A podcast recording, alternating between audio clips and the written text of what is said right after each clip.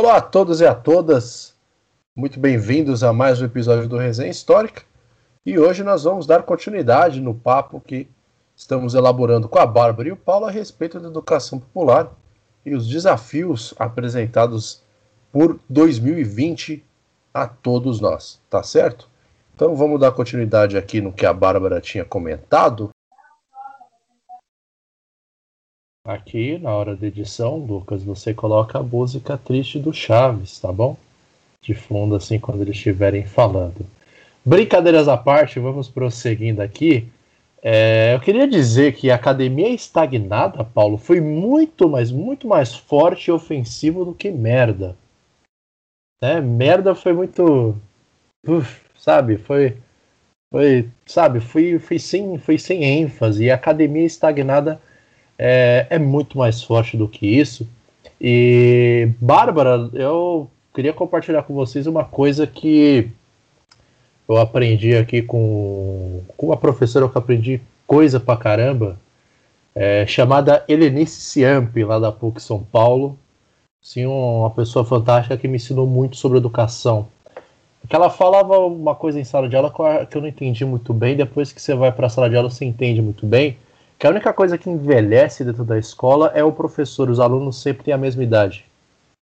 A única coisa que vai ficar velha dentro da escola é o professor, o aluno sempre vai ser da mesma idade. E, e isso quer dizer o quê? Não só o que literalmente quer dizer em questão de idade, mas quer dizer que sempre vai ser uma troca do espaço escolar. Esse espaço de hierarquia construído ele, ele é muito ruim, cara. Ele é muito ruim. Eu acho que é o que está sendo falado por todos aqui até agora nessa conversa.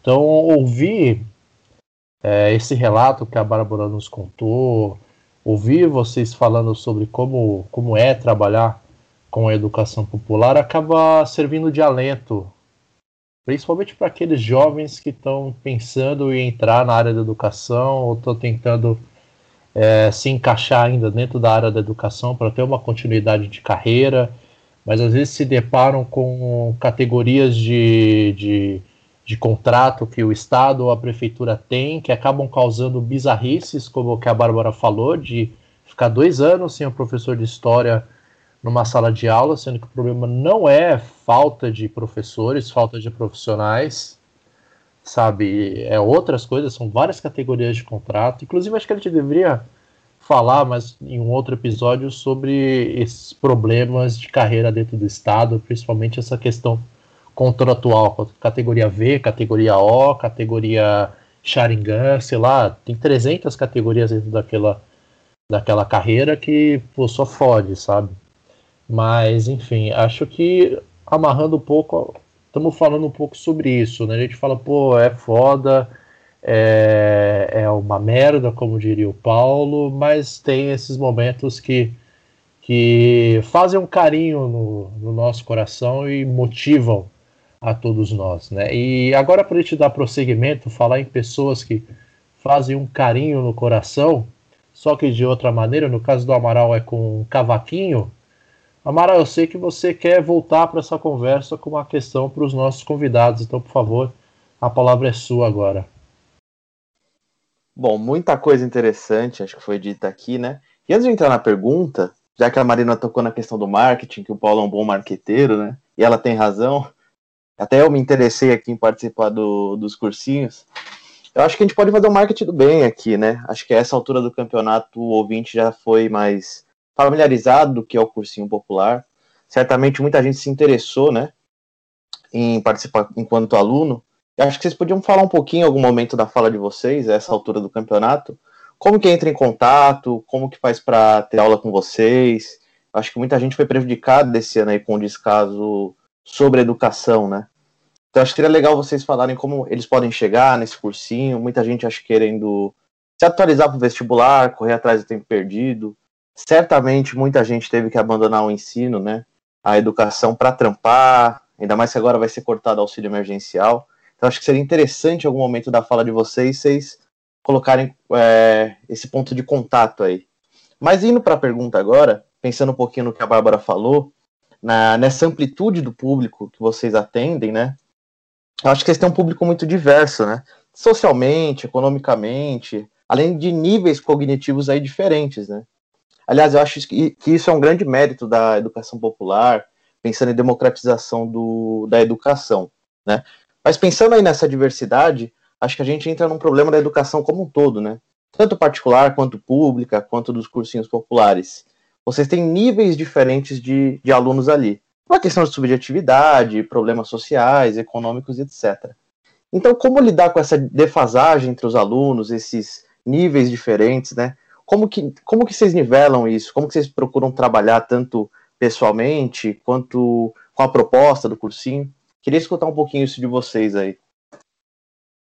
Eu queria só complementar aqui a, a pergunta do Amaral, que é onde que, que tem a, a maior demanda que os alunos precisam dentro da, das matérias, enfim.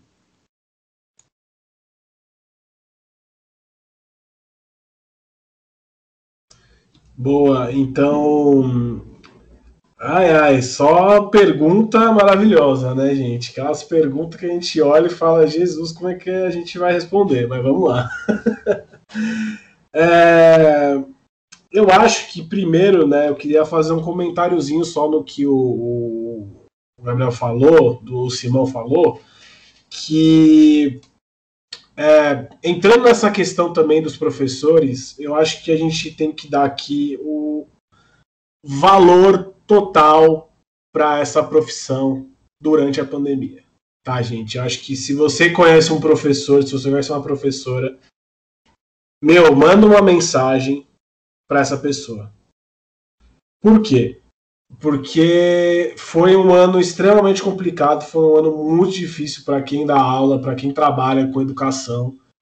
É, a gente foi atacado né, de diferentes formas, de diferentes jeitos. A gente foi atacado pelo governo federal, a gente foi atacado pelo governo estadual, né, a gente é atacado por jornalistas, né, a gente é, que se chamam, na verdade, são, na verdade são pessoas que trabalham com jornalismo que se chamam de jornalistas, porque aquilo lá não é um jornalista. Né? É, e são pessoas que realmente não valorizam né, os professores e professoras que tiveram na vida deles. Né?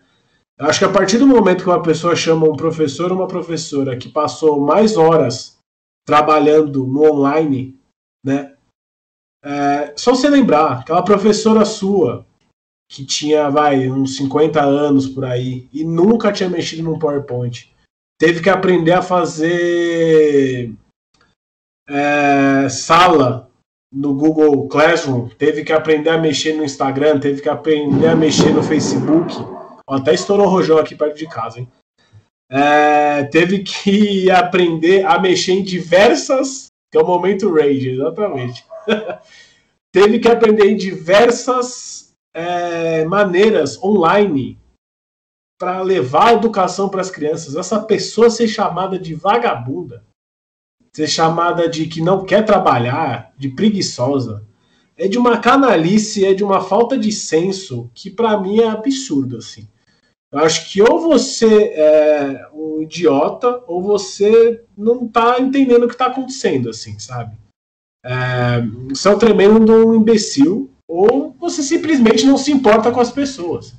Então, assim, é, não ofenda né, quem está passando por um momento muito complicado como o nosso hoje em dia, sabe?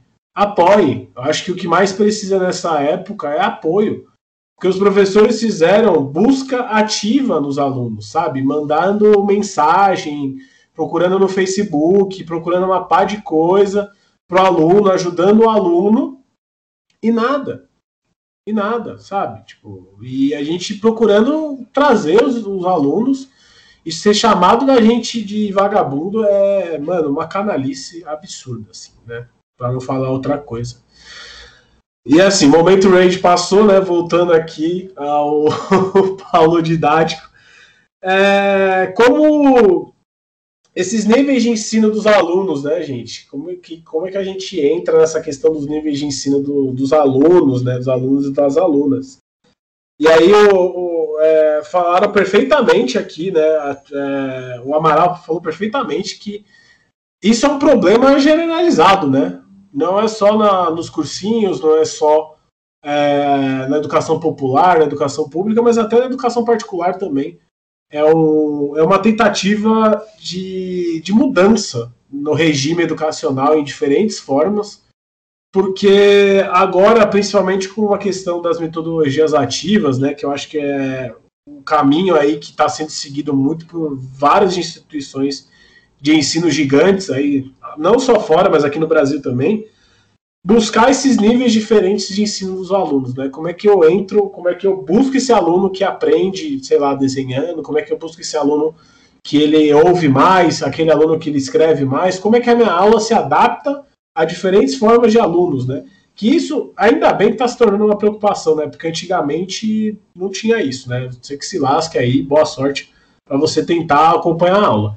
E agora tem essa preocupação, né? Então a gente também do cursinho, que eu acho que falta um pouco isso, é, aí eu entrando na minha, no meu aspecto, aí eu queria fazer até um, uma parabenização para a Bárbara, que faz isso de um jeito muito bom, que eu acho que é algo que a gente deveria fazer aqui no, no Emancipa e está tentando buscar fazer com tutoria, né, principalmente, que a gente também tem aspecto de tutor lá no tutores e tutoras no cursinho, é buscar essas deficiências mesmo, né? É buscar como é que a gente pode ajudar esses alunos, é fazer busca ativo o tempo inteiro, é conversar, né? Eu acho que, gente, é, pô, comunicação é uma coisa que, pô, é, uma, é algo fundamental e a galera não usa, né?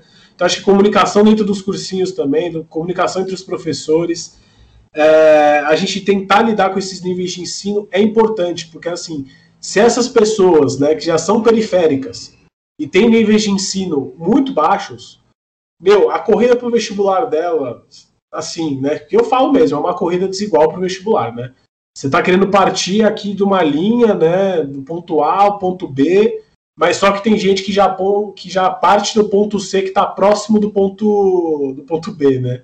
E essa pessoa está partindo de um outro ponto lá atrás, então ela está indo muito mais atrás do que a galera também da periferia que vamos assim colocar, ter um nível de ensino médio, básico, né? Então é muito difícil para a gente. Eu acho que a gente tem que fazer essa questão de busca ativa, ouvir, se comunicar com essa galera e não desistir deles. Acho que esse é o diferencial do cursinho do objetivo ou do etapa, né? Cursinhos mercadológicos com cursinhos populares. A gente não desiste do aluno. E aí, da questão também do maior nível de defasagem que o Rossini perguntou, eu acho, cara, que redação e matemática. Na minha opinião. E aí eu vou parar de falar aqui, que eu acho que eu falei muito, senão a Bárbara também não comenta, né, gente? Bom, concordo plenamente. Eu ia falar redação também. Eu acho que português, todas as áreas, são muito, muito. Todas as áreas de português, eu digo, né? Literatura, gramática, redação produção de texto, que às vezes é muito mais do que redação, produzir uma carta, produzir outros tipos de texto. É... E isso é uma dificuldade até para a gente que está na graduação, sabe? Até hoje a gente troca um SS por um C cedilha, o corretor automático vem e salva a gente, a gente fala, vou fingir que nem aconteceu.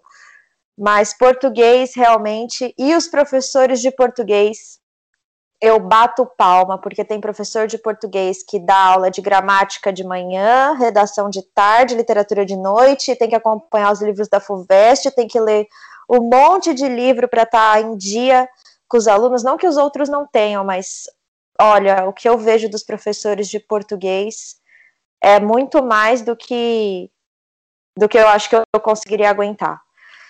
É... Esqueci o que eu ia falar, galera. a gente tava falando de. Alguém me ajuda, pelo amor de Deus. É, a gente tava falando de como o Paulo vai entrar no lugar do Lucas no Resenha Histórica a partir de 2021. Mas só, só recapitulando aqui, é, a pergunta do Gabriel foi sobre as maiores demandas em termos de matéria, de material dos alunos, assim. Mas antes disso tinha alguma coisa, não tinha? Tinha que foi a pergunta do Amaral, no caso. Que como que faz para nivelar é, os alunos quando você ah, encontra ah, sim, sim, sim, um sim, nível de defasagem muito grande. Ou menor também. Tá, obrigada e desculpa. Isso. Vamos contar é, até cinco. Aí, Vamos. tipo, você entra respondendo essa segunda parte. Que aí a primeira a gente Beleza. consegue salvar e o Lucas não vira do avesso na casa dele. Beleza, foi pau. Vou, lá, vou contar até 5 aí e você faz teu nome.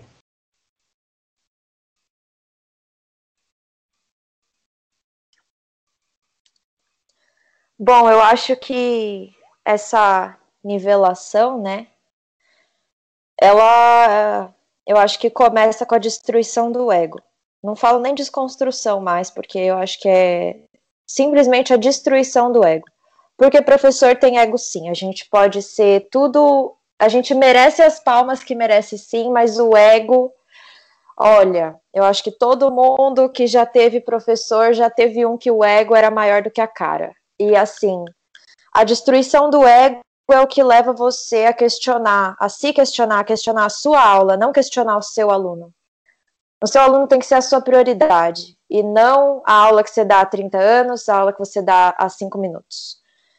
Se a sua aula não está suprindo aquele aluno, não é aquele aluno que está errado. Tem que começar por aí. Eu acho que Paulo Freire já tentou muito falar disso, falando de pedagogia da autonomia, pedagogia de tudo que é possível, esse homem falou. E a gente lê, a gente lê, a gente lê, e o nosso maior desafio é executar. Eu sou professora há cinco minutos e me vejo nesse desafio, nesse desafio de me reinventar a cada aluno novo que eu conheço. Esse lance que o Paulo estava falando de você trabalhar numa escola particular e você trabalhar num cursinho popular, você vê perfeitamente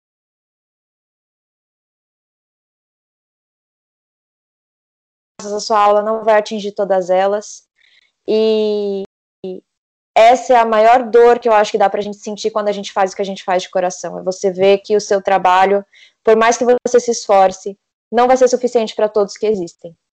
Mas a nossa salvação, assim como professor de não desistir da vida, eu acho que está na possibilidade da gente aprender com quem a gente ensina, da gente aprender com os nossos alunos, da gente perguntar, o diálogo ele é a coisa mais importante, porque a gente sabe muito bem, porque a gente já foi esse aluno, a gente já foi esse aluno que podia fazer 50 exercícios de química e não entendia química, e aí você falou com seu amigo que tinha sua idade, ele conseguiu te explicar o que o seu professor não estava conseguindo.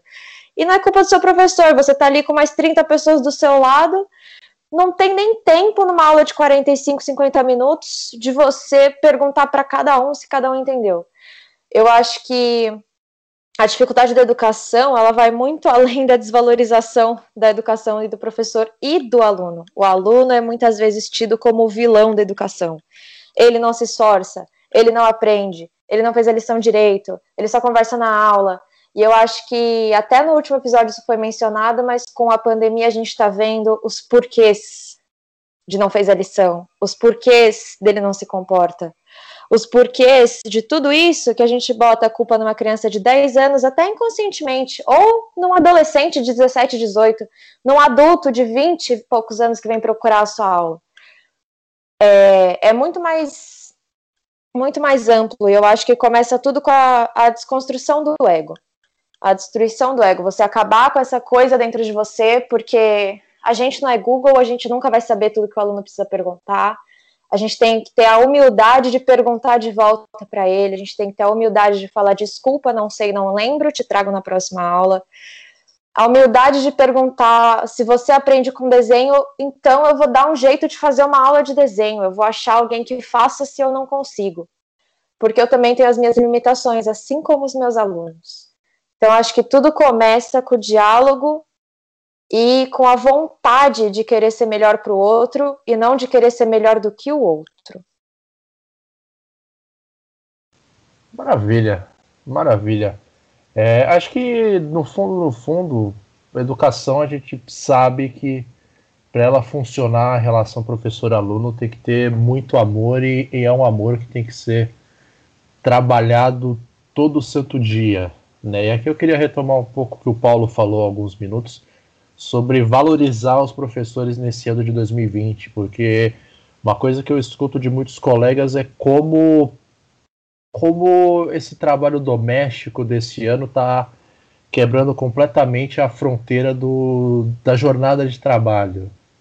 Sabe, aqui eu vou comentar um caso do um caso de um amigo que eu conheço que, enfim, cara, ele começa às sete da manhã, vai até às nove sabe? É praticamente o dia inteiro dando aula, planejando aula, corrigindo, tendo que escutar pai pentelho, que depois do, da gripe é o que mais tem no mundo, sabe? E não é fácil você continuar recebendo a mesma remuneração, sendo que você está fazendo o dobro, quase três vezes o trabalho que você fazia dentro do espaço físico da escola, não, não é fácil, sabe? Então, eu vou além do que o Paulo falou, ao invés de você mandar um parabéns, um muito obrigado para o seu professor, mande um Chester de Natal para o seu professor, mande um bônus de Natal para o seu professor, é, ou aprenda um pouco mais sobre empatia e tentar se colocar no lugar do outro e desconstruir esse ego de que a Bárbara comentou agora. Porque, enfim, vai todo mundo morrer o dia, vai todo mundo pro saco. Então, acho que a gente deveria pensar se a gente quer ir pro saco bem com nós mesmos e com as outras pessoas. E falando agora dessa questão de empatia, eu queria é, perguntar para os nossos convidados como que funciona dentro do cursinho de vocês a questão da inclusão. Né? Como vocês trabalham a inclusão, por exemplo, de um aluno com um grau leve ou moderado ou mais elevado de autismo, com alguma deficiência motora, com alguma deficiência física. É, como que vocês trabalham esses alunos? Se tem uma demanda grande desses alunos também, né? Como que acaba trabalhando essa relação? Ah, e o último comentário, antes de eu passar a palavra para vocês, é que o Momento Rage de hoje foi um oferecimento de Paulo Batistreta.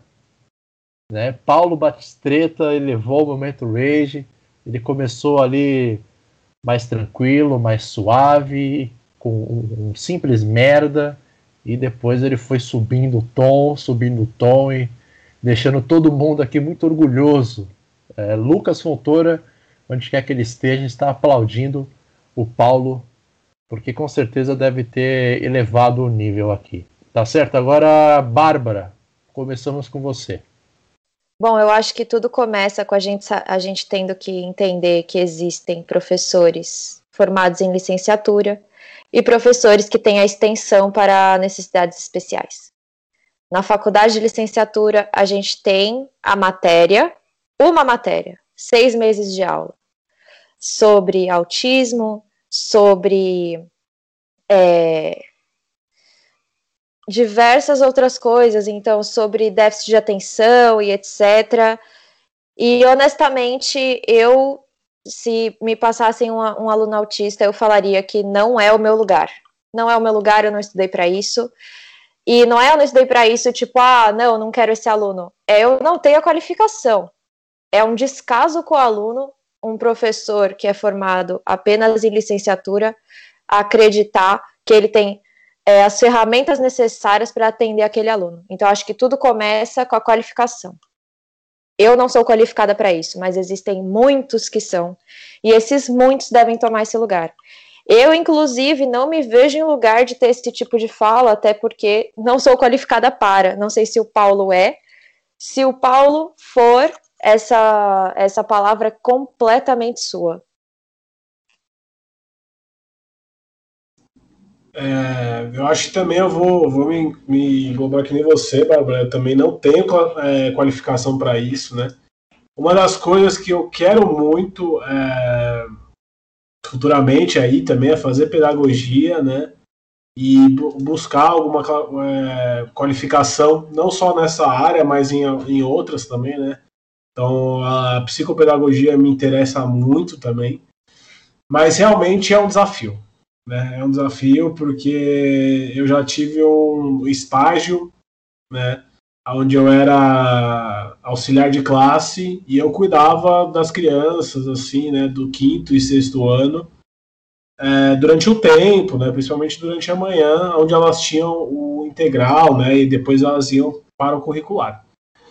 E eu já tive alguns alunos, né, que, que tinham é, algumas questões, né, e é muito difícil, assim, porque realmente é aquilo, né, falta muito para a gente entender, é, falta muito para a gente conhecer, né, sobre, e eu tive muita sorte de que a professora da minha sala, ela era é, qualificada, ela tinha formação para atender, já que eu, também ela foi atrás, porque o filho dela é autista, e ela foi atrás de conhecer, foi atrás de aprender, né? E ela me passou algumas coisas, alguns macetezinhos, assim, mas nada muito também é, que eu poderia utilizar, assim, né? Então a gente tenta de qualquer forma é, incluir essas pessoas, né? E até hoje em dia, né? O a Emancipa ele tá com uma ideia de trazer psicólogos e, e assistentes sociais para o cursinho, né? Então ter também essa, essa,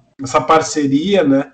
Seria muito bacana se a gente trouxesse também alguém que, que é especialista nesses assuntos, né? para ajudar a gente. E isso é uma dificuldade que eu acho que eu vejo. A gente teve um caso no Ângela de uma professora nossa que tinha uma dificuldade motora muito grave, né? E, e uma dificuldade também mental, né? Ela tinha uma questão mental também. Porém, ela foi um, um grande presente na nossa vida, né? Porque ela, ela passou na faculdade de letras, na USP, e ela conseguiu é, mostrar né, para as pessoas à volta dela que ela poderia alcançar esse local, ela, esse local era direito dela, né? Então eu acho que é uma história fantástica que a gente teve no cursinho. A Thaís, né? Vou dar um beijo para ela, a Thaís maravilhosa. E a Thaís é uma pessoa que ajuda a gente é, um pouco nessa questão né? Ajuda a gente um pouco nessa questão.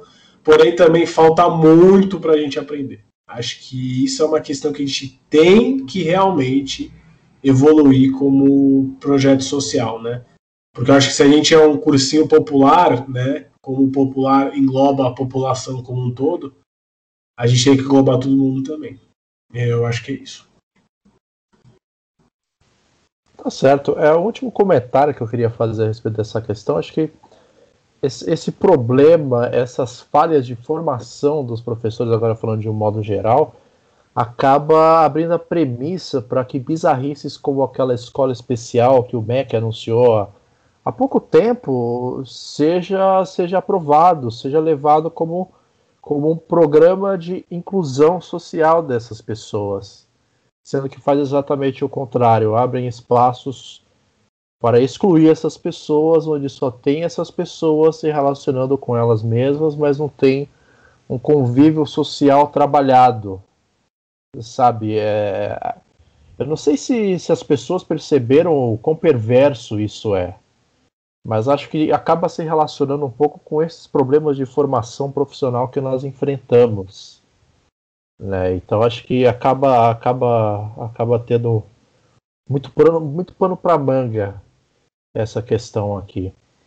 É, agora, Gabriel, sei que você tem mais uma pergunta aqui que você quer voltar para a conversa. Depois a gente volta para o nosso querido Gustavo Amaral.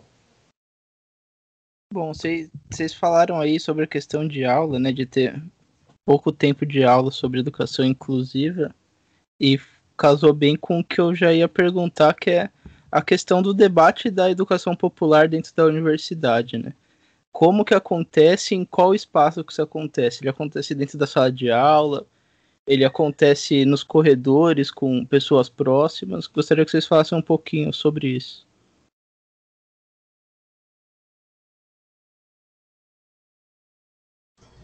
Ai, ai, posso ir? Olha, vamos lá, né? É, não quero fazer nenhuma é, crítica aqui para a faculdade de educação, né, pedagogia, porque realmente não sei como é feito o, o debate dentro da própria pedagogia, né, sobre educação popular e tudo mais. Porém, eu acho que falta algumas coisas dentro da universidade, né? Então, assim, eu estou falando do, do meu exemplo, né, da onde eu estudei. Eu acho que a gente teve pouco, pouquíssimo, quase nada assim de, de conversas, né?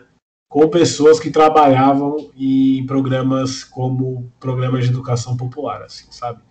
Eu acho que eu, né, particularmente, tive pouco acesso. Eu fui ter fora da faculdade, né, com um amigo meu que trabalhava já e me levou para lá. E eu acho que dentro da licenciatura também, mesmo assim, nas aulas que a gente vai aprendendo, né, nas aulas que a gente vai tendo de educação dentro da licenciatura, eu acho que é um tema, um tema pouco falado também, né? E, e isso para mim é um problema, assim, né? Eu acho que isso é uma questão muito importante da gente debater, é uma questão muito importante da gente levar essa pauta para dentro da universidade, né? Eu acho que isso entra muito de acordo com o que eu comentei, de que trazer essas pessoas que vêm da periferia trazer essas pessoas que têm um conhecimento, por assim dizer, da periferia, né, por assim dizer não, um conhecimento da periferia para a universidade, abre o leque para essas, essas discussões, né? Eu acho que a gente tem que debater sobre o ensino popular, a gente tem que levar o conhecimento da universidade. O conhecimento da universidade tem que ser feito para a população, né? E não as bolhas sociais que existem dentro da faculdade. Né? Eu acho que tem um sério problema na faculdade que são bolhas, né? Que a galera adora debater, vai. Eu adorava os debates dentro da PUC, né? Sobre diversos pensadores aí marxistas. E aí, quando alguém comentava sobre educação ou sobre como esse pensamento ia fluir na população, a galera ficava quieta, né? Eu adorava isso na, na PUC, porque é o reflexo, né, gente? É o reflexo. Às vezes as pessoas dentro dessas bolhas adoram pensar que a gente tem que debater, e sim, tem que debater sobre esses caras é, que são importantes na nossa história, mas assim, galera, em vez da gente apenas ler o Marx e achar que o Marx tem resposta para tudo, vamos ler um pouco de outros marxistas, né? Um exemplo, Franz Fanon, Franz Fanon, que fala sobre é, o marxismo mais nessa região da América Latina, né? É, vamos trazer esse conhecimento para a nossa realidade, para a realidade da, da, da, das pessoas, né? Então eu acho que falta muito isso ainda na academia, sabe? É transformar o conhecimento da academia em algo prático, em algo que realmente favoreça é, aquela pessoa que mora no Jardim Ângela, aquela pessoa que mora lá no, no, no Tabuão, né? Vamos trazer esse conhecimento para essa galera. Vamos falar sobre os problemas aqui do aqui do Brasil, né? Que a gente debate na universidade de uma forma tão linda. Né, a gente disseca o Brasil de uma forma tão linda na universidade. Assim, eu falando, eu achava maravilhoso os debates. Mas como é que isso chega para a galera que mora, sabe? E aí abre espaço para, pô, diversas outras instituições e diversos outros criadores, né? De conhecimento aí, coloco entre aspas essa, esses criadores de conhecimento, dominarem as comunidades, né, gente? Eu acho que a, a nossa, o nosso objetivo como além de professores, mais pesquisadores, é adequar a nossa pesquisa. Não todas as pesquisas, mas adequar muito o que a gente está estudando para a realidade do nosso país, né? E eu acho que isso falta muito, e não é só na, na PUC, não é só na USP, é numa academia em geral. assim. Eu sou um cara que eu tenho várias críticas com a academia, eu acho a academia extremamente importante, porém, ela tem que ser muito reformulada.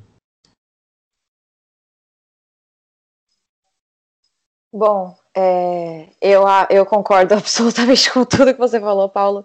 E eu acho que os buracos na educação não estão só na educação, desde pequenininho tá na academia.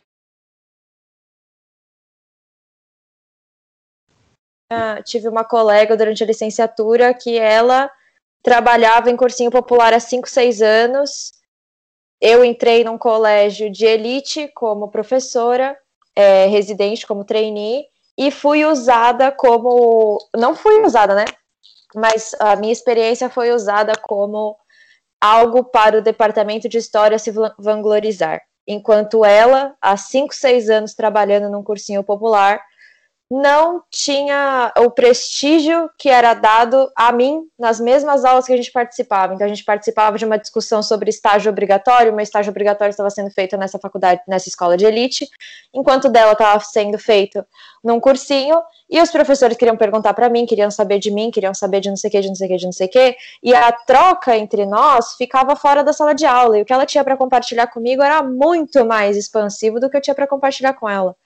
Então, eu acho que a bolha não envolve só os alunos. Os professores são incríveis. Não estou aqui para falar mal de professor, não. Mas eles acabam entrando numa bolha também. Eu acho que a valorização da educação popular, ela, ela tinha que ter muito mais espaço, ela tinha que ter muito mais. É, devia ser uma matéria educação popular, como participar da educação popular, como melhorar a educação popular. É, estágio obrigatório na educação popular, sabe? Porque eu acho que a desvalorização do professor é muito mais ampla do que é, a questão salarial, ou a questão de currículo, ou a questão de apoio do Estado, ou a questão de apoio dos pais, ou a questão, todas essas que já foram mencionadas. Também tem a desvalorização do, do professor que trabalha no cursinho popular. Esse ano eu tirei, para trabalhar no cursinho popular, eu trabalho a minha semana inteira no cursinho popular, eu dedico a minha semana inteira ao cursinho popular. E é, isso, assim, não tô querendo biscoito, não tô querendo nada, mas tô falando que quando eu trabalhava a minha semana inteira num colégio de elite, tinha muito mais interesse no que era ser professora dos outros à minha volta. Tinha muito mais interesse de como eram meus alunos, as minhas histórias de sala de aula, então, acho que isso aí é um negócio tão enrustido na, no, na nossa questão de, sei lá, brasileiro, né? Que o buraco é muito mais embaixo. Eu acho que a discussão ela tem que vir na sala de aula, porque o professor, antes de ser professor, é aluno. E a gente tem que escutar sobre isso. A gente tem que ver os nossos professores de faculdade pegando o sábado deles e indo dar uma aula no cursinho popular sim, indo dar palestra no cursinho popular sim, não indo só dar palestra em faculdade que tem a capacidade de pagar 10 pau para eles, tem que, a gente tem que ver eles indo para esses lugares, porque a gente se espelha, a gente se baseia, a gente tem orgulho de falar que teve aula com professores que participaram da ditadura como resistência e que contam da resistência para a gente. A gente tem orgulho de falar que a gente aprende sobre isso na faculdade. E eles têm muito mais do que isso para contar para a gente.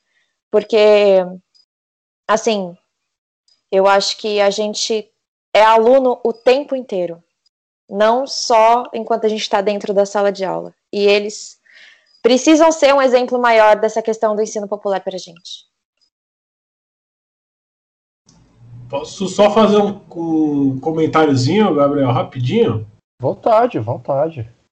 Não, assim, queria muito falar o que, que a Bárbara comentou agora, porque é, dentro do, do Emancipa, a gente tem a participação do Rui Braga, que é professor da USP, né? Então, o Rui Braga, ele é um professor acadêmico que fez um trabalho incrível aí na, na pandemia, né, de trazer um pouco mais de conhecimento, de formações, né, dentro do Emancipa. Então, o Emancipa também criou uma plataforma Marxismo em Periferia, criou plataformas de ensino sobre a periferia, sobre a história da periferia, abre cursos aí dentro da Faculdade Emancipa, também, que é uma faculdade é, popular, né?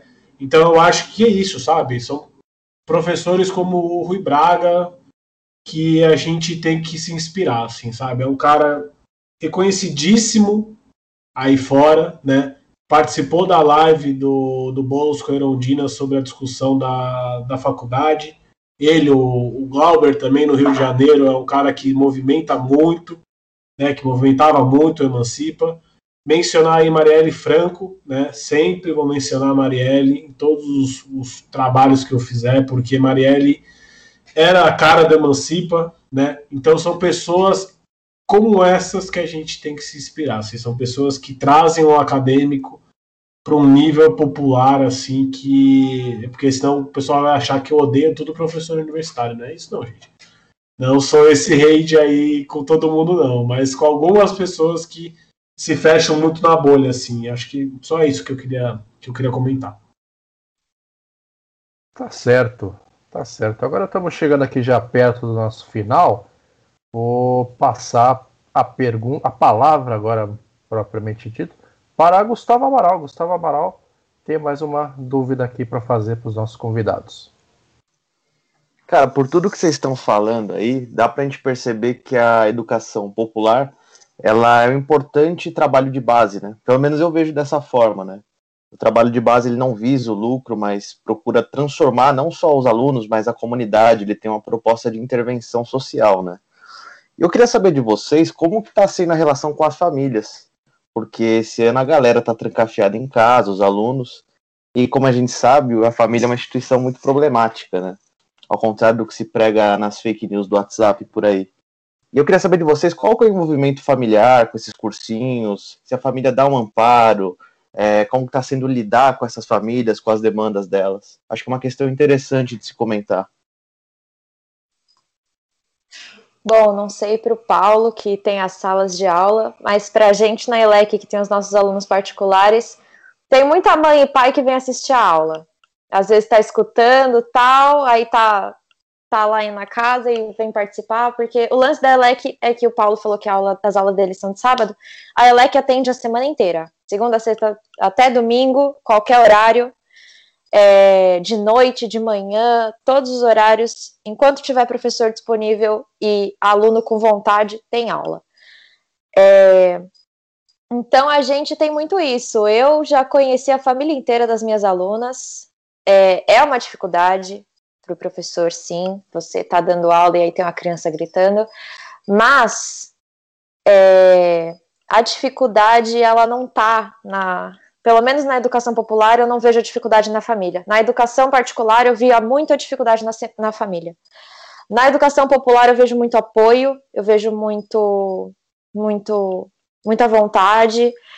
Eu vejo o aluno se desdobrando para participar, com, a, com, o irmão mais novo no colo, dando almoço para o irmão mais novo enquanto assiste a minha aula e prestando atenção, sim, fazendo tudo que é possível. E a gente tem que fazer tudo que é possível para se adaptar a esse momento também.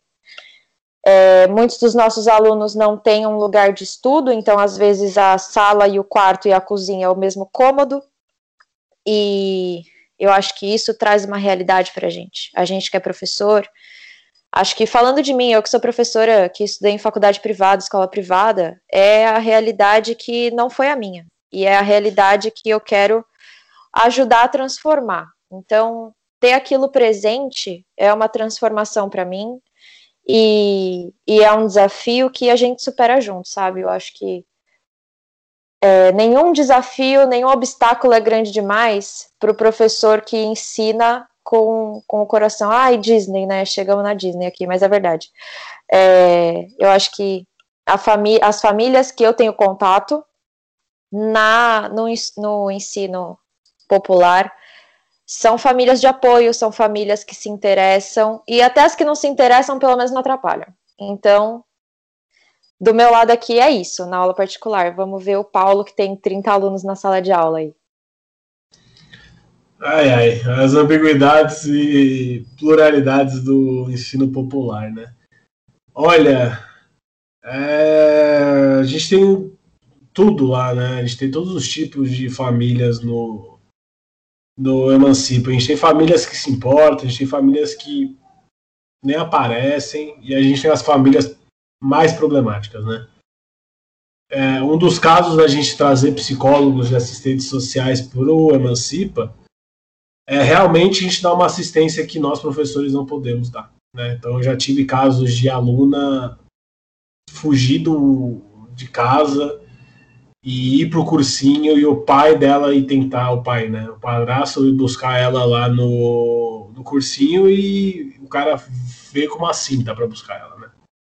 Então, assim, o que, que a gente faz nesse momento, né? E além de vários outros casos, né, de violência familiar e é, violência doméstica e casos mais sérios, né, de assédios e e por aí afora de familiares, né? Então a gente lida com isso gritante na nossa cara, assim, né? Então é uma das coisas muito complicadas que a gente lida com família é isso, assim, sabe? São diversas famílias, assim, a gente tem professores que trazem filhos e sobrinhos e, e amigos até, né, para o cursinho. Então a gente tem laços, por assim dizer, familiares muito fortes dentro do cursinho e ao mesmo tempo a gente lida com situações muito complicadas, né?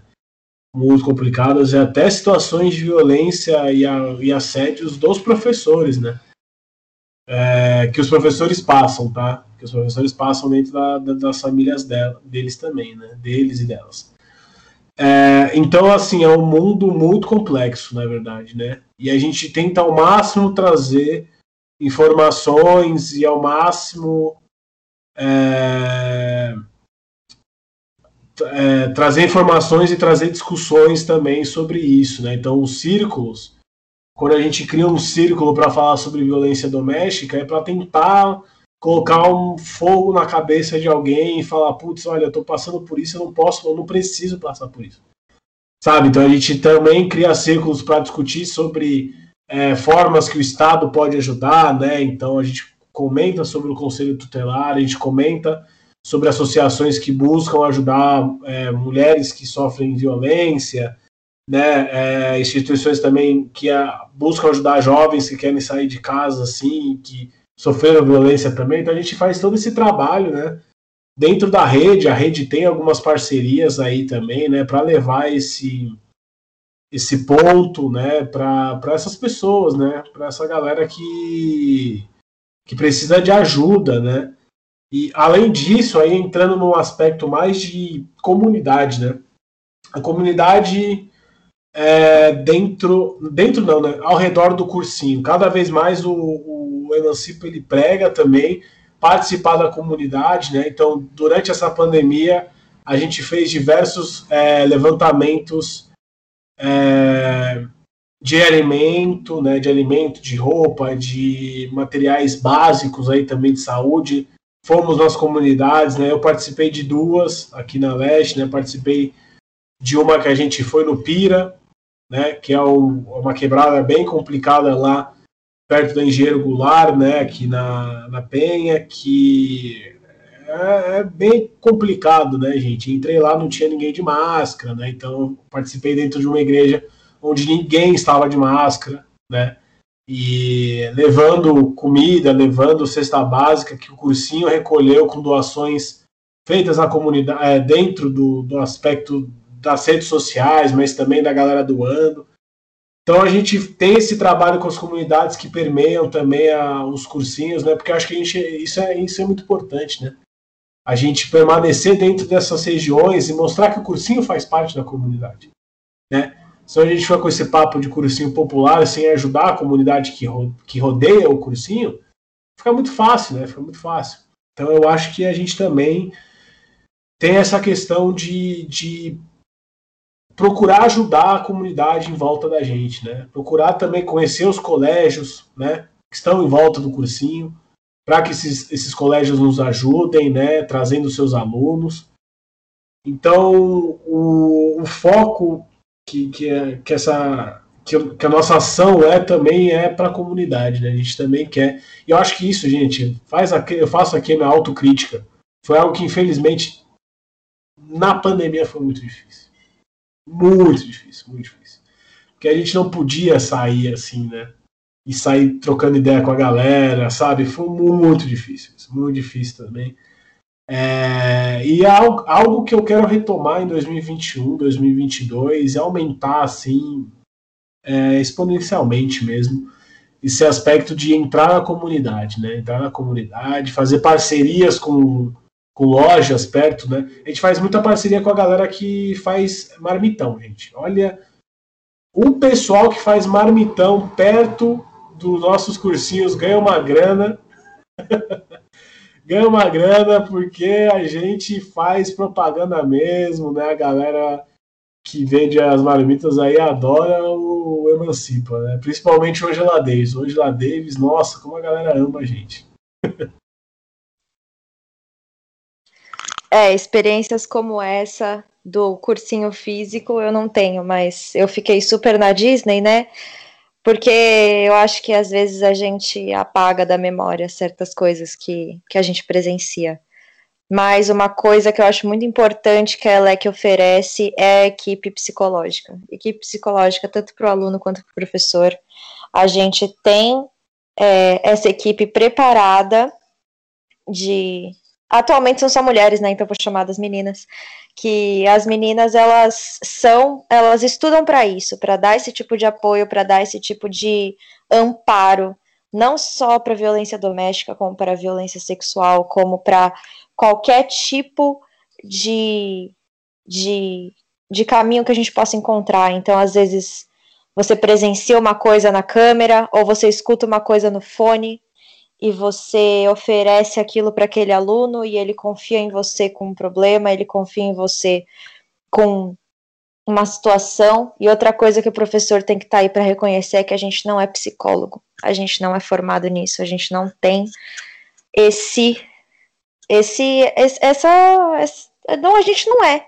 Não dá para a gente tentar ser. O que a gente pode fazer é agradecer a confiança desse aluno e buscar na confiança dele encaminhar ele para o pro profissional correto de ajuda. Então, nem tudo é flores, né? E às vezes a gente apaga isso da nossa memória. Muito bem lembrado. Muito bem lembrado. Somos pagos para isso também, mesmo não tendo a formação. Professor é pago para todas as profissões que existem. Só que o salário não sobe ou não é compatível com essas funções desempenhadas. Agora, Gabriel Rossini. Gabriel Rossini vai emendar mais uma aqui para vocês. Vamos passar a palavra para ele. É... Pô, tá muito bom o episódio. Primeiro falar isso Tá sendo muito bom de gravar. E eu acho que é uma pergunta mais voltada para o Paulo um pouco, que como funciona essa, essa ocupação de espaço, né, em, em outras escolas e tal do ELEC. Como que se dá essa, essa desenvoltura? As escolas aceitam de boa ou vocês têm que negociar? Já tiveram algum problema com isso? E, e um, eu vou emendar aqui uma pergunta para a Bárbara já também que é se, por exemplo, os alunos os alunos eles eles falam que melhoraram na escola regular com o cursinho, o Paulo também pode responder. Como que é essa relação com os alunos e com o ambiente deles? Muito bom, muito bom. Vamos lá então. Copiando o que o Gabriel falou, gente, episódio incrível, né? Gravar aqui com vocês está sendo uma experiência maravilhosa mesmo. Como eu sou um bom marqueteiro, então já estou fazendo marketing já. é, e respondendo a pergunta, eu acho que, cara, é, é treta. Treta, porque a gente envolve alguns BOs, né? Então, assim, é, nas atuais circunstâncias políticas que vivemos, por assim dizer, né, para não tomar nenhum processo, o, alguns, alguns movimentos de educação e alguns movimentos populares, eles sempre são barrados, né? Então, o exemplo do, do céu onde a gente atuava, a gente foi barrado realmente, assim, a gente foi barrado e falaram que, olha, a gente não pode manter, né, um cursinho, a gente não pode manter essa bandeira que vocês estão trazendo, porque querendo ou não, o Emancipa ele é muito associado ao pessoal, né? Então é um movimento também que o pessoal é, tem uma junção de trabalho e tal, né? Então perseguições ideológicas, por assim dizer, já ocorreram, né? Vários cursinhos de algumas regiões aqui da leste também já fecharam porque a gente precisa ter alguém que compra a ideia. Né? Acho que é isso. E aí, graças às divindades aí, eu tive o, o, o Roberto que comprou a, a, nossa ideia, que comprou a, o nosso pensamento aí, né, como movimento é, de, escola, de, de, de cursinho popular, né, e aí esse, esse cara, pô, ele comprou, ofereceu a escola para a gente trabalhar, oferecer o espaço físico para a gente trabalhar, né? Porque nosso cursinho atua em espaço físico. Então a gente sempre procura colégios, né? E associações aí também. É, a gente ainda não foi, mas a gente está procurando uma associação com o, o clube. É o, Eu não sei como é que eu vou explicar, mas é meio que um clube educacional da, perto da Guilhermina. Né? Me fugiu o nome agora. Centro, Centro Educacional da Guilhermina. E eles têm um espaço grande lá também, para é onde a gente pode atuar. A gente está pensando em criar um cursinho lá também, né? Uma extensão. É, do próprio Ângela, ou criar um cursinho novo lá também. Então, assim, a gente depende muito dessas parcerias, né? E de que ainda bem tem gente que compra a nossa treta, né? Acho que é isso, gente. Se tem algo que é bom ainda nessa nossa caminhada, é que tem gente que compra a nossa briga, né? É, e acho que é isso. Eu vou passar para a Bárbara agora para ela comentar. É, por essa luta aí eu não passo, mas eu, né? O nosso cursinho não passa, mas ele passa por outros tipos de luta, que é essa da acessibilidade, né? Acessibilidade online. Se o cursinho é todo online, como que você vai atingir a galera que o celular quebrou, que o celular não tem internet, etc. E por enquanto a gente conta com a ajuda dos nossos próprios voluntários nossos voluntários são os queridos, mesmo os que saem, porque eu acho que você sair de um trabalho voluntário também exige um culhão seu de dizer não tô dando conta, assumir que você não tá dando conta, de que ser professor é muito mais difícil do que você pensava, porque tem muita gente que entra achando que ser professor é fácil, e ser professor não é nada fácil. É, mas a gente conta com essa ajuda, a gente conta também com a ajuda de todos aqueles que compram a nossa ideia, exatamente isso, para melhorar a internet de um aluno, para pagar a inscrição de um aluno no vestibular, porque tá, sei lá, 140 reais a inscrição do negócio e o aluno não tem 140 reais para se inscrever naquilo. Então a gente está sempre fazendo essas movimentações para pagar essas inscrições, para pagar essa internet, para buscar melhorar uma internet.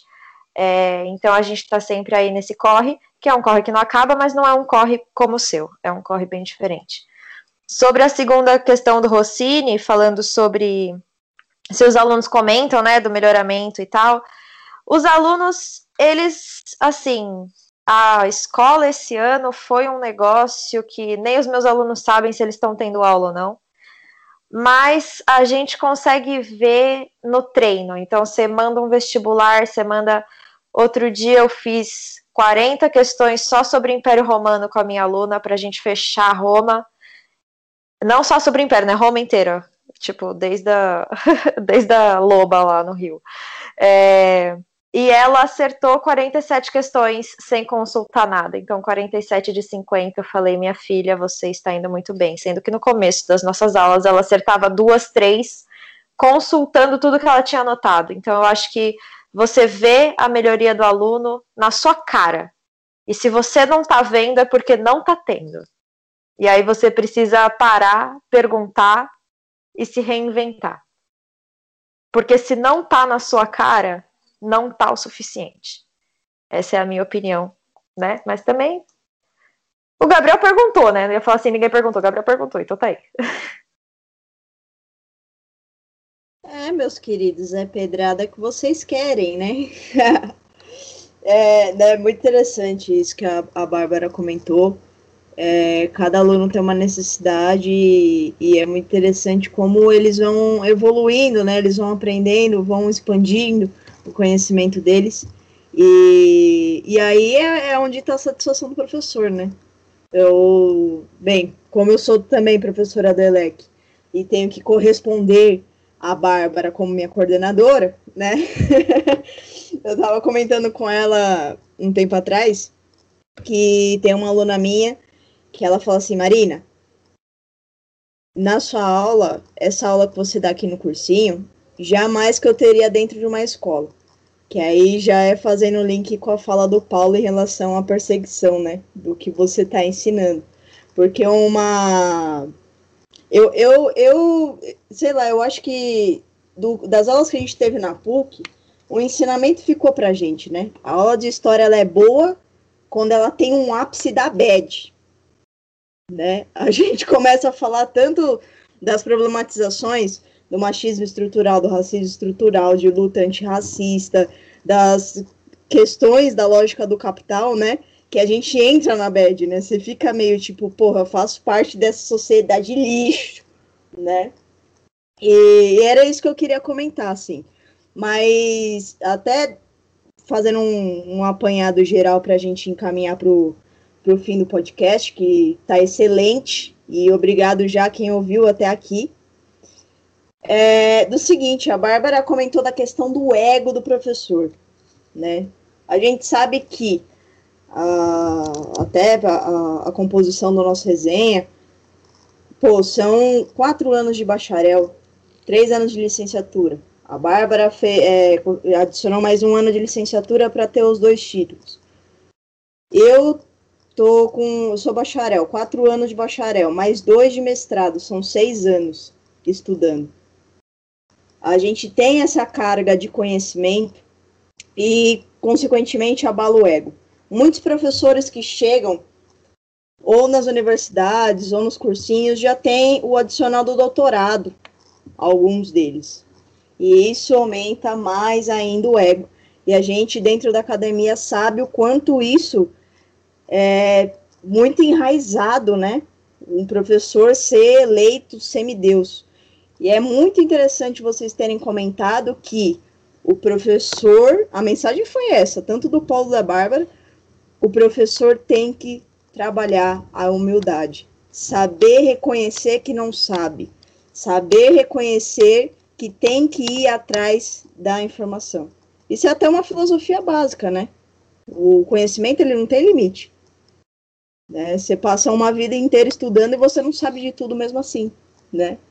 E aí eu vou até, antes de entrar para minha pergunta, eu vou até lançar o um momento bate-estreta do resenha, que foi um, uma coisa que eu vivi com a Bárbara, e, e assim, é, muitas, isso é corriqueiro, infelizmente até comum, que é aquele professor de cursinho com ego gigantesco que vou comentar o que ninguém fala, mas tem que se falar, que são professores que se relacionam com alunas, né? Não esse professor no caso que eu não posso acusar isso, né? Isso, mas existe isso né? Queria até perguntar se, se pedofilia era uma disciplina da licenciatura. Não, gente, brincadeira, brincadeira, brincadeira.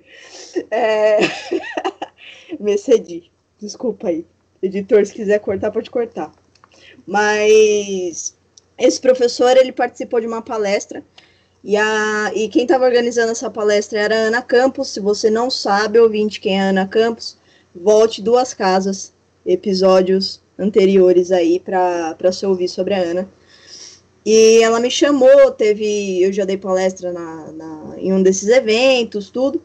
E aí esse professor, para discutir de ditadura, ele não discutiu a ditadura.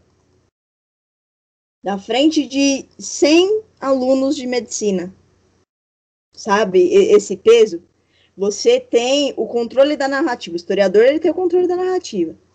Você tem o poder de mudança, de tirar aquela, aquele negacionismo da, do regime militar do Brasil para uma galera de elite. Pensa nisso. E o cara começou a falar de Revolução Francesa. Lutas entre bem e o mal. E isso por que, que ele fez isso? Para enaltecer o ego do tanto que ele estudou. E aí, onde entra, é, por que, que eu citei essa treta e qual que vai ser a minha pergunta? A Bárbara, eu, por ser amiga pessoal dela, eu sei que ela tem uma pesquisa paralela que vai se tornar um mestrado, que foi a, a, a, a defesa do TCC dela, que é sobre corpo e gênero, né? E depois ela vai entrar aí metendo pau do machismo estrutural, literalmente metendo pau, né? E, e, queria saber do Paulo se ele tem alguma pesquisa aí, né, é, rolando. Por quê? A pergunta é: a pesquisa de vocês, vocês passam para os alunos de vocês, vocês reaproveitam esse, esse, esse material, todas essas pesquisas, todo esse conhecimento que está se tornando uma especialização na vida de vocês, né? E como que vocês trabalham esse ethos próprio como pesquisadores na hora de passar esse conteúdo para os alunos ou para algum leigo, né? É, antes de responder, eu queria fazer um comentário que eu não vou me aguentar. Na mesma sentença, a Marina usou pedófilos e pedofilia e etos.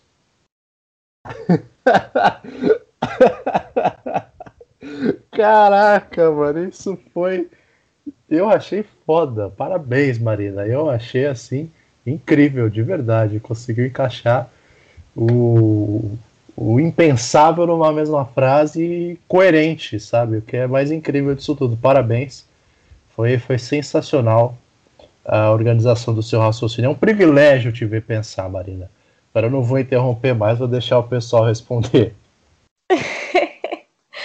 Bom, eu acho que aí entrou várias questões. É, o que me tira do sério é tudo que a Marina falou, mas vamos começar pelo primeiro. É aquele professor que não sabe o que falar e vai para o que ele mais sabe, e aí na frente de 100 alunos que estão ali para aprender, ele ensina nada. Ele usa termos que ninguém vai entender e que todo mundo vai bater uma palma porque é chique. Já diria Clarice Lispector, né? Talvez se eu usasse termos mais complexos, a minha fala tivesse mais significado. E não, não é isso, não é isso. A educação ela está na acessibilidade. Não adianta nada você ser um doutor. É, claro que adianta, né? Para o meio acadêmico. Nananana, mas não adianta nada você ser um doutor pica do Brasil se você não consegue transmitir o seu conhecimento para quem está curioso, para quem tem aprender. Você entrar numa sala de aula e não entender nada do que seu professor falou e ele sair de lá achando que está brilhando o ego inflado de um professor, eu acho que é a pior arma que tem contra a educação. O Estado, a desvalorização da educação não chega perto do que é o ego de um professor. A gente viu esse cara falando na frente de 100 alunos de medicina, e isso é só um exemplo: 100 alunos de medicina. Pô, a palestra era sobre a AI5, apenas para explicar o que foi a AI5, até porque a outra convidada era uma jornalista. O cara foi me falar de Revolução Francesa, foi me falar do Brasil ser o playground dos Estados Unidos. O cara foi para tudo que ele sabia falar bonito e no final não falou nada. E aí, quando abriu o microfone, óbvio que eu e a Marina chegamos falando da I5, que era o que a gente estava lá para ouvir, mas enfim. É... Esse ego do professor, ele destrói a educação.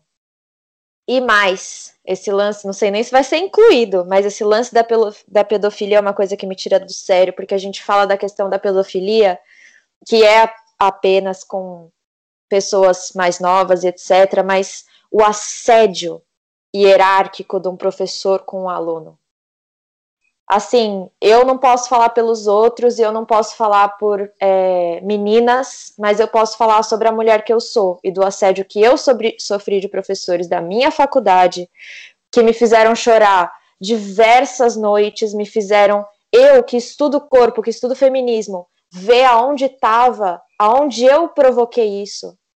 Se foi a minha roupa, se foi a minha atitude, se foi a minha conduta. E isso não ser discutido, isso não ser avaliado, o tanto de professor que eu vi sair licenciado da Pontifícia, que eram os maiores machistas que eu já presenciei, não está escrito. Não ter uma avaliação psicológica para ser um professor. O colégio que vai te contratar fazer só um psicotécnico, não te mandar passar num psicólogo para ver se você não é um predador. Isso é uma falha do nosso sistema a faculdade não fazer essa triagem para ver se o professor que ela está botando lá de 50 a 60 anos não vai atrás das meninas de 20, 18 e 17 e 30 e 40 que seja, numa relação de hierarquia que você fica agarrada numa amarra de que se você denunciar o seu currículo acabou naquela instituição. Porque eu, infelizmente, não denunciei e nem vou, porque entrei em contato com amigas que passaram por isso e hoje em dia não conseguem andar pelos corredores das faculdades. Porque a instituição está do lado do professor que ela paga ali. No cursinho popular, eu, ó, se isso acontece na minha frente, esse cara ou essa mulher, porque mulheres não estão isentas de serem predadoras, vai parar no processinho sim.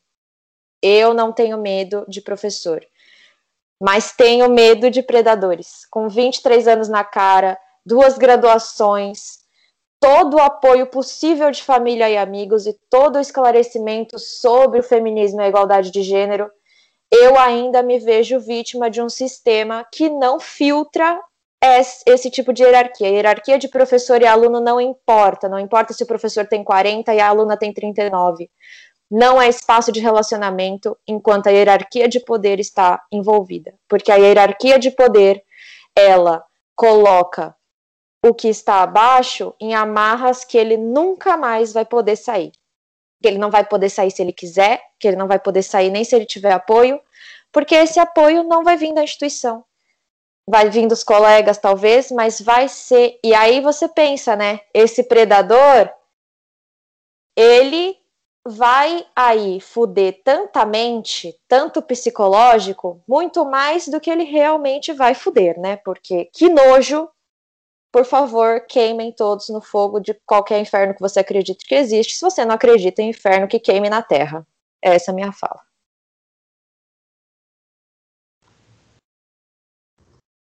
Fala pesada, fala é... pesada. Por favor, não, Marina, por favor. Só, não, só faltou é, que foi tão rage, assim, tão pesado que a Bárbara falou, é, só comenta um pouco aí da sua pesquisa e se você leva isso para os debates lá da, da ELEC ou para suas alunas. Sim, claro. Uh, a minha pesquisa, eu pesquiso corpo e gênero na história, principalmente o campo da ciência, o campo da medicina, como ditador de condutas, de modos e gestos e comportamentos. Então, como a ciência da medicina ela influencia no social até hoje, como essa medicina histórica sobre corpo e gênero influencia no nosso comportamento, na nossa percepção, no nosso autorretrato. Eu sempre apresento o meu estudo para as minhas para os meus alunos, sim, pergunto se é de interesse. Se for de interesse, vai ser tratado assim que houver oportunidade. Se não for de interesse, vai ser tratado o que é do interesse desse aluno. É, na ELEC, a gente está até com o projeto de começar a, a gente dar essa liberdade para todos os nossos professores. A gente sabe que existe uma pluralidade muito grande. Isso que a Marina falou de, nossa, eu nunca teria essa aula na escola, é exatamente o que eu estudo, você nunca teria essa aula na escola, porque eu vou falar de várias questões fálicas, várias questões é, médicas e sociais, e a gente fala de estupro sim, a gente fala de aborto sim, a gente fala de é, prazer e desprazer, e a gente fala de corpo e de imagem, mas eu sempre pergunto para o meu aluno se ele tem aquele interesse.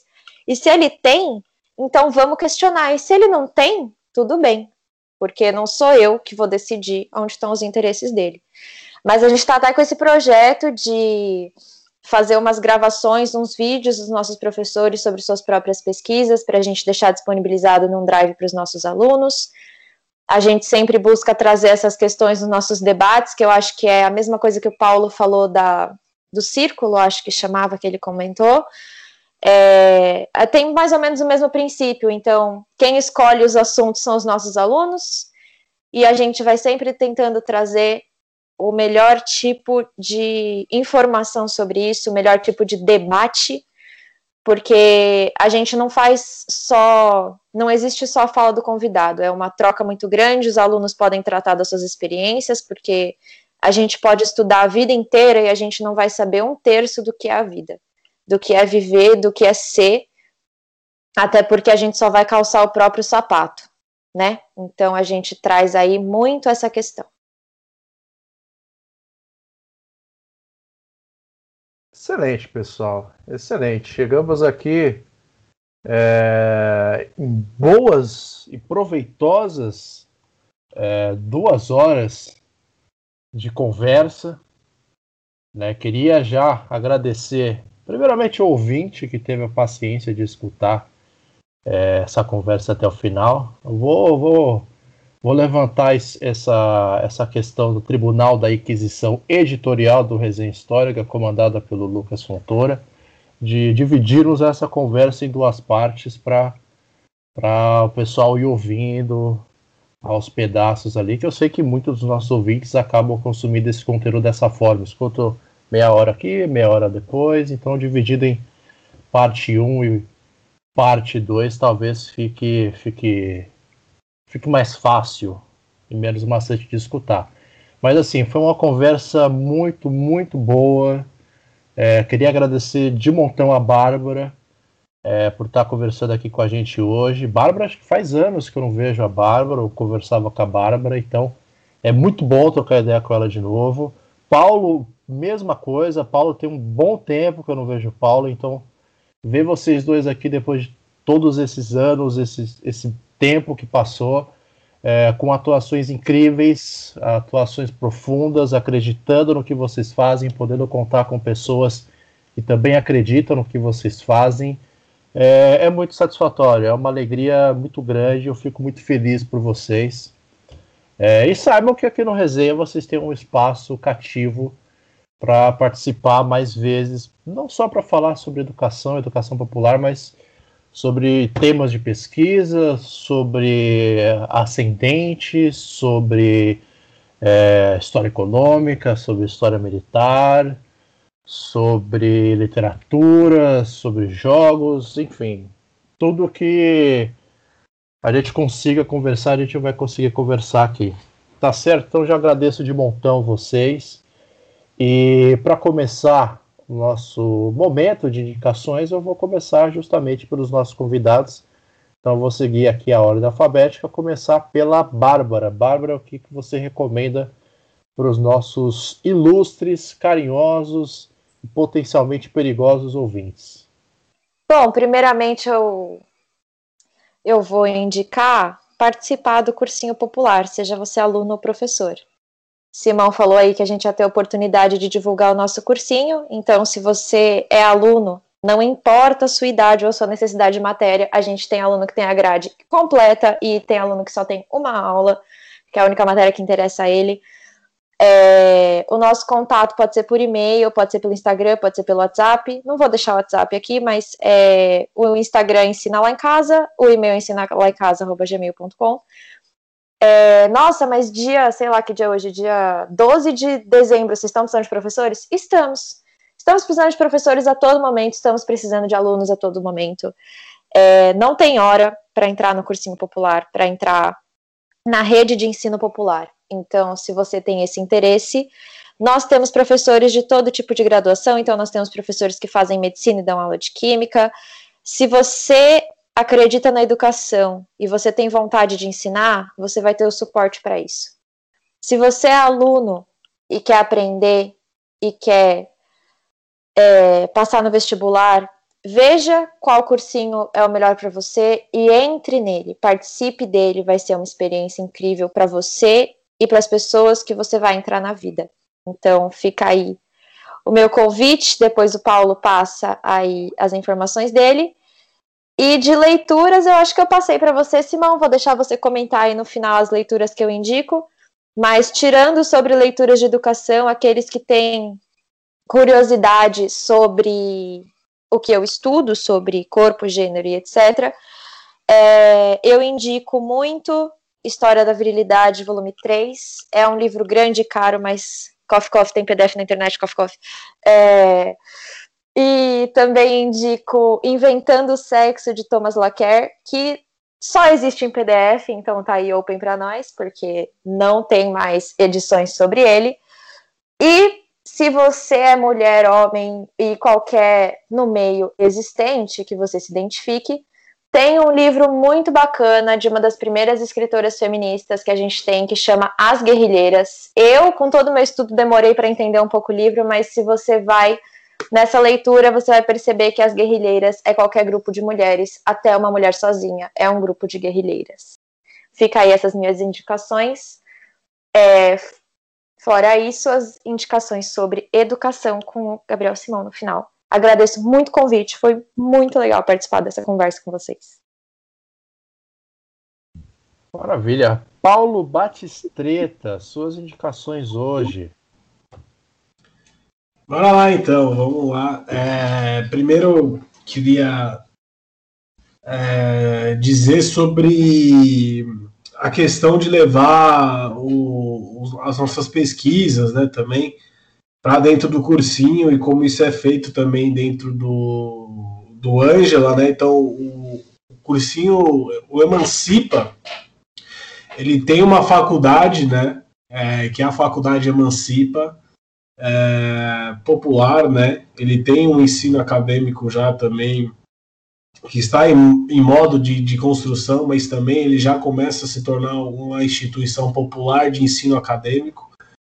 É, e eu acho que a maior dificuldade assim que a gente tem é como trazer um pouco o nosso estudo, né, é, para a vida dos nossos alunos, né? Então, no caso, a Bárbara comentou sobre a pesquisa dela. Eu pesquisei durante o meu TCC, né, sobre escravidão, né? Falei sobre as leis de 1830 e também de 1850, né? Sobre como fiz uma comparação de como uma foi o rascunho da outra. E ao longo desses anos aí também fiz pesquisas sobre escravidão, né? Então fui pegando é, mais a, a, questão de como foi surgindo, né? O comércio de escravos, como foi surgindo, na verdade, o tráfico de escravos, né? Como é que isso criou-se num comércio maior do que o próprio açúcar, né? Aqui no Brasil, né? E isso é pouco falado, que o comércio de pessoas era é, maior do que o próprio açúcar, né? E para levar isso para dentro do cursinho também é, e não se tornar algo meio monótono, eu tenho que me adaptar, né? E comentar o como a escravidão tem um impacto na nossa sociedade atualmente. Então eu acho que para levar os nossos estudos para os cursinhos, a gente tem que adaptar também a realidade dos nossos alunos, né? Então, já quero parabenizar também pela, a Bárbara pelo trabalho que ela faz, é, já me deu uma ideia aqui também de criar esse drive aí com as pesquisas dos professores, achei bem massa. Vou levar isso para a coordenação, a gente tem uma reunião aí daqui uma semana. Daqui duas semanas, na verdade, né? É, uma descansadinha aí também, né? Que a gente está precisando. E eu acho que é isso, sabe? Acho que o que a Bárbara faz, o que eu vejo pessoas dentro do, do Ângela e dentro do Emancipa fazem, é de uma admiração muito grande, né? Trazer o conhecimento acadêmico para uma é, para uma linguagem mais acessível, né? Eu acho que a gente tem que quebrar também. Eu acho que a linguagem rebuscada, academicista, ela é importante, porém ela tem que ser algo transformado também, né? Acho que se a gente tem o objetivo de trazer o que a gente aprende no, na faculdade para algo popular, a gente tem que mudar a linguagem também, né? Então eu acho que o que o Chavoso da USP faz, o que Jonas Manuel, também o youtuber, faz, é, fazem, né? Essa galera aqui, principalmente acho que o Chavoso da USP, né? E queria deixar também uma menção muito honrosa aí, né? Já estou colocando até como recomendação. Acompanhe o Chavoso da USP. Ele é um cara fantástico, ele é incrível. Eu sou louco para levar ele no Ângela, estou tentando contato com ele. É, o grupo também dos funkeiros cults, né, no Facebook também é uma ótima página de galera que é da quebrada, que usa uma linguagem da periferia para trazer discurso, discussões importantíssimas, né? Deixaria também aí Thiagoson, que é exatamente, depois eu posso até mandar aí o link do Face dele também, que ele traz discussões sobre arte, sobre música no funk também, né? Então, acho que isso fica também como recomendação minha, de parte de acessibilidade a, a ensinos acadêmicos, né? Que é trazer essa galera e colocar essa galera num palanque, né? Como eles mudam a linguagem e deixam a linguagem acessível. Isso é algo que eu tenho uma grande inveja e é algo que eu quero muito fazer, né? Ainda é algo que eu tenho que treinar muito dentro de mim, como transformar essa linguagem para algo é, acadêmico, né? E aí eu queria, é, dentro da minha pesquisa, né, já puxando o que a Bárbara fez, eu queria deixar dois livros também, né? Que é o Infame Comércio do Jaime Rodrigues, também tem PDF aí online, tá, gente? É, e também o Alufarro Fino, né, que é do João Reis.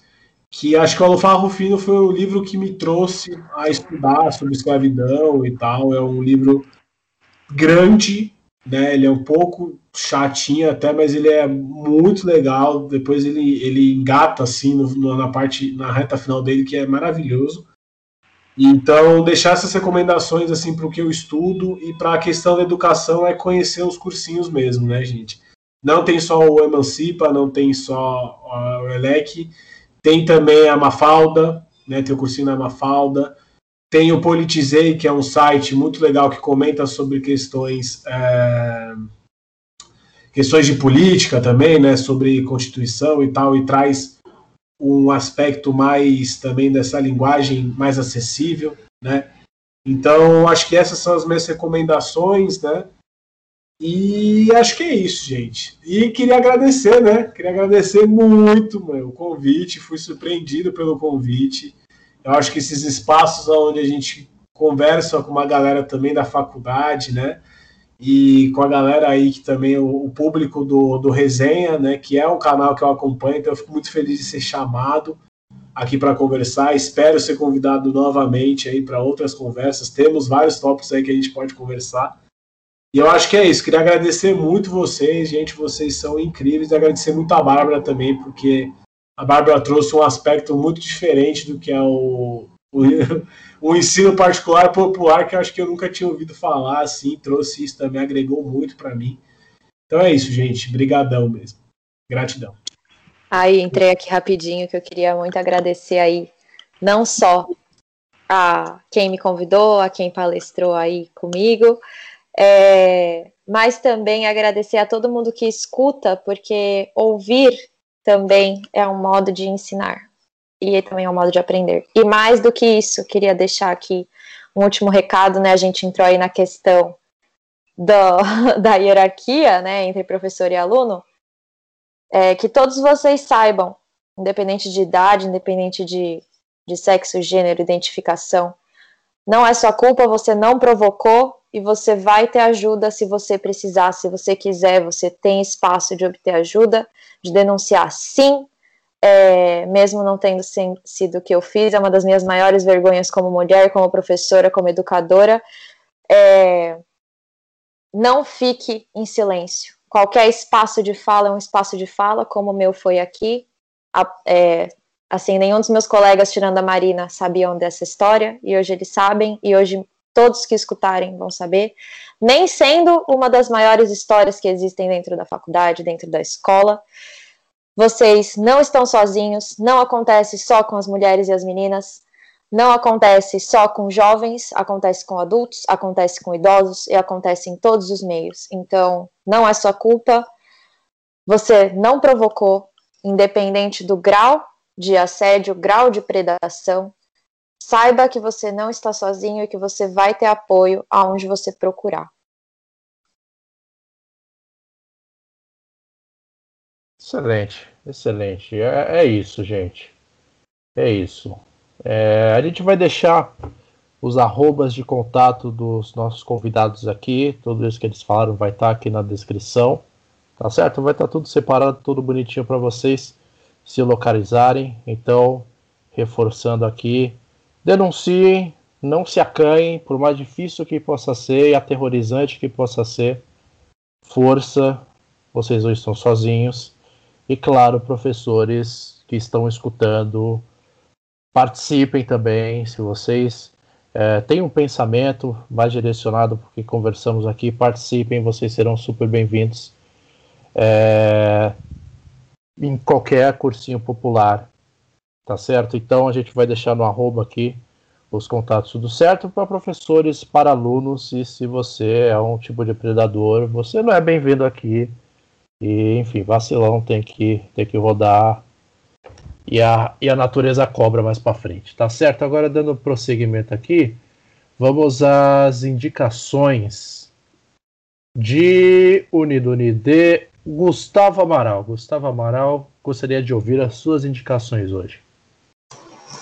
Cara, primeiro agradecer aí a Bárbara, o Paulo, por disponibilizar o tempo para trocar essa ideia aqui, que é super importante, né? Eu acho que pessoas que têm essa, essa proposta pessoal de fazer uma intervenção no espaço público, eu acho que isso é muito importante para a construção do conhecimento. Eu tenho duas indicações de livros, cara. O primeiro dele é sobre trabalho de base. O título é Trabalho de Base. Ele é da editora Expressão Popular, né? Então você que se interessou pela proposta da educação popular, pode ser que te ajude, né, a ver como se faz esse tipo de intervenção. Não precisa ser só na educação, tem diversos tipos de intervenção, né? Então acho que esse livro vai ajudar bastante. Um outro que está bem relacionado com o tema aqui é Educação para Além do Capital, que é do professor Estevam Mesaro, saiu pela editora Boitempo. É bem provável que vocês achem os PDFs desses livros, tá? Estou indicando aqui coisas fáceis de se achar, para que a gente possa pensar numa educação que vá além da, da forma mercadoria, né? Que a gente consiga construir uma educação com a intenção de mudar a forma social, a forma da exploração do homem pelo homem e pensar aí mais pra frente numa emancipação, por que não? Então essas são as minhas indicações aqui. Parabéns para os convidados e muito obrigado pelo esse papo de hoje. É, esse do Mesários, nesse segundo semestre, apareceu sempre, né? É a mesma coisa da gente escalar o Brenner no Cartola para você que é São Paulino aí. É, agora falando em São Paulino, vamos ouvir o São Paulino, né? Na verdade, eu sou o único que não é São Paulino aqui junto com o Amaral, então a gente está em minoria hoje. É, Gabriel Rossini, suas indicações hoje. E digo mais, em amanhã o Brenner vai fazer uns dois gols pelo menos. Eu vou deixar aqui o Paulo Freire, Pedagogia do Compromisso, América Latina Educação Popular, que é um livro lançado 10 anos depois da morte né, do Paulo Freire, em 2008. E é uma série de debates sobre educação popular em diversos países da América Latina e tem notas da esposa dele. Enfim, é um livro muito bom e muito do que foi conversado aqui dá para dá para ver no livro, né? Dá para você sentir que, que ele debate isso também. Então acho que é só essa só. Maravilha. Agora a segunda São Paulina aqui. É Marina Celestino, suas indicações de hoje. Eu tenho duas indicações aí para fazer. A primeira é um livro chamado Estação Carandiru, lançado em 99 pelo nosso querido Drauzio Varela, muito conhecido. E, meu, esse cara, ele é incrível, né? Então, os livros dele, eles têm uma sensibilidade sensacional. Então, fica aí que foi editado pela Companhia das Letras, recebeu até o Prêmio Jabuti no ano de 2000, né? O Estação Carandiru e, como complementar esse livro, um documentário do rapper Dexter.